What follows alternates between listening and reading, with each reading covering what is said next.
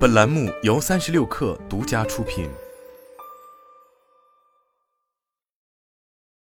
本文来自界面新闻。近日，据外媒报道，苹果公司正在努力完善其 AR VR 头显的第一个版本，预计将在六月发布。一份新报告进一步提供了关于 Reality Pro 头显的功能和局限性的更多细节。彭博社知名苹果爆料记者 Mark Gurman 称，最新测试版本的 Reality Pro 头显将不需要 iPhone 来设置或使用，可以直接从 iCloud 下载用户的数据。这与过去的苹果设备相比是一个很大的变化。如 Apple Watch，其最初需要 iPhone 来完成初始化设置。当然，用户也可以选择直接从 iPhone 或 iPad 向头显传输数据。与市场上其他 AR VR 头显不同，Reality Pro 头显不会有遥控器，而是依靠用户的眼睛和手来控制。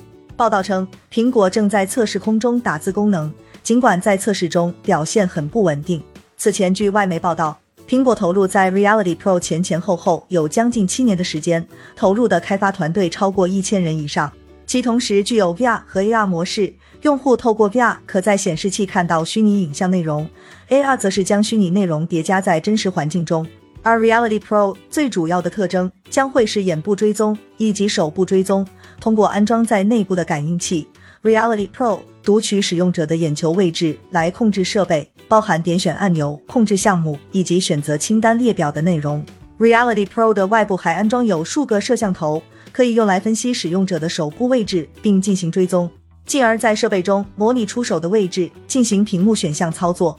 据爆料，Reality Pro 可在 VR 和 AR 之间切换使用。用户沉浸在 VR 体验时，一旦切换成 AR，虚拟内容将渐渐淡出，改成被外在的真实环境包围。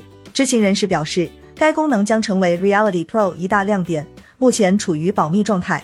此前，Mark Gurman 修正了信息称，苹果首款 AR VR 头显发布时间将从今年四月推迟到六月。他推测，苹果会在 WWDC 上发布这款头显，并于今年晚些时候进行售卖。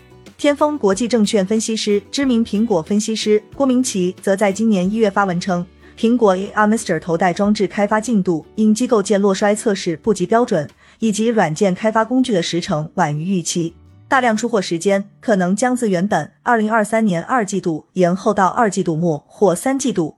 按照目前的开发进度。苹果较有可能会为 AR Mister 举办一场春季发布会，或是在 WWDC 上发布此新装置。